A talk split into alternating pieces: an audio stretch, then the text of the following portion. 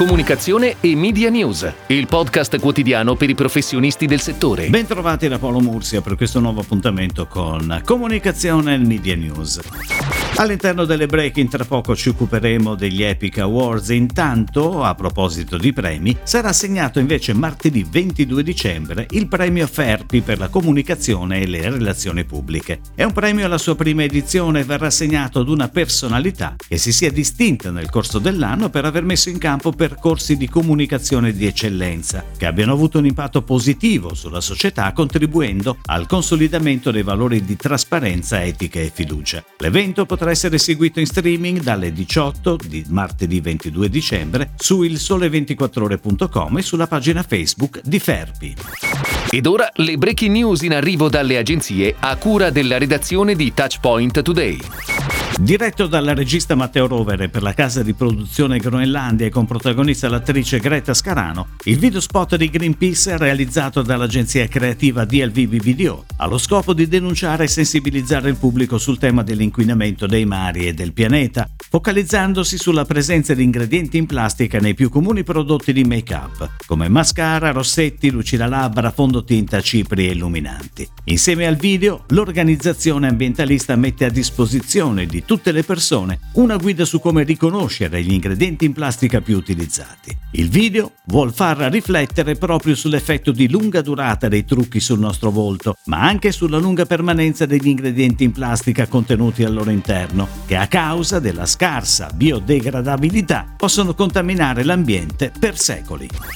L'agenzia di comunicazione Beyond the Line, guidata dai founding partner Alessandro Borgni e Chico Como, a seguito di una consultazione si è aggiudicata la campagna di lancio della nuova Lamborghini Huracan STO Super Trofeo omologata, la super sportiva della casa di Sant'Agata bolognese, derivata dalla leggendaria Huracan Evo GT3 omologata per l'utilizzo su strada, con un propulsore V10 e aspirazione naturale da 640 cavalli. La piattaforma creativa, realizzata da Beyond the Line in collaborazione con Federico Pepe di Le Dictator Studio è incentrata sul concept Based on a True Story. La nuova supercar Lamborghini è infatti ispirata alla GT3 che ha vinto per tre volte consecutive la 24 ore di Daytona.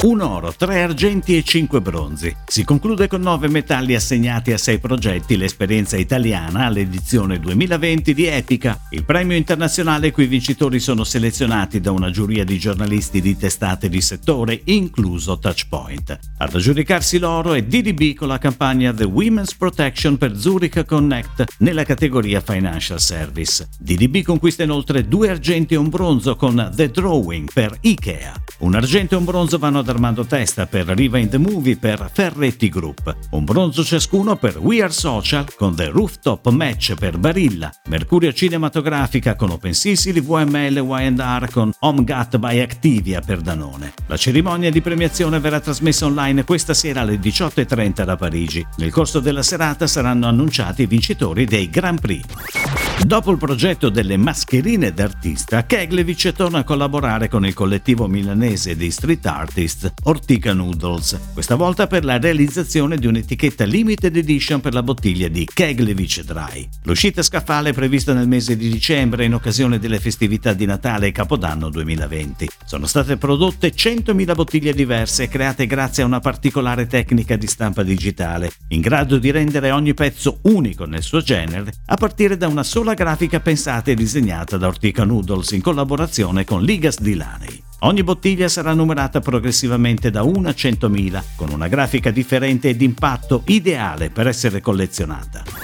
La prima edizione di Illumina accende la luce sul riscaldamento globale. Enel presenta l'opera ideata da AADV Entertainment, un progetto della Fondazione Riccardo Catella in collaborazione con BAM Biblioteca degli Alberi Milano.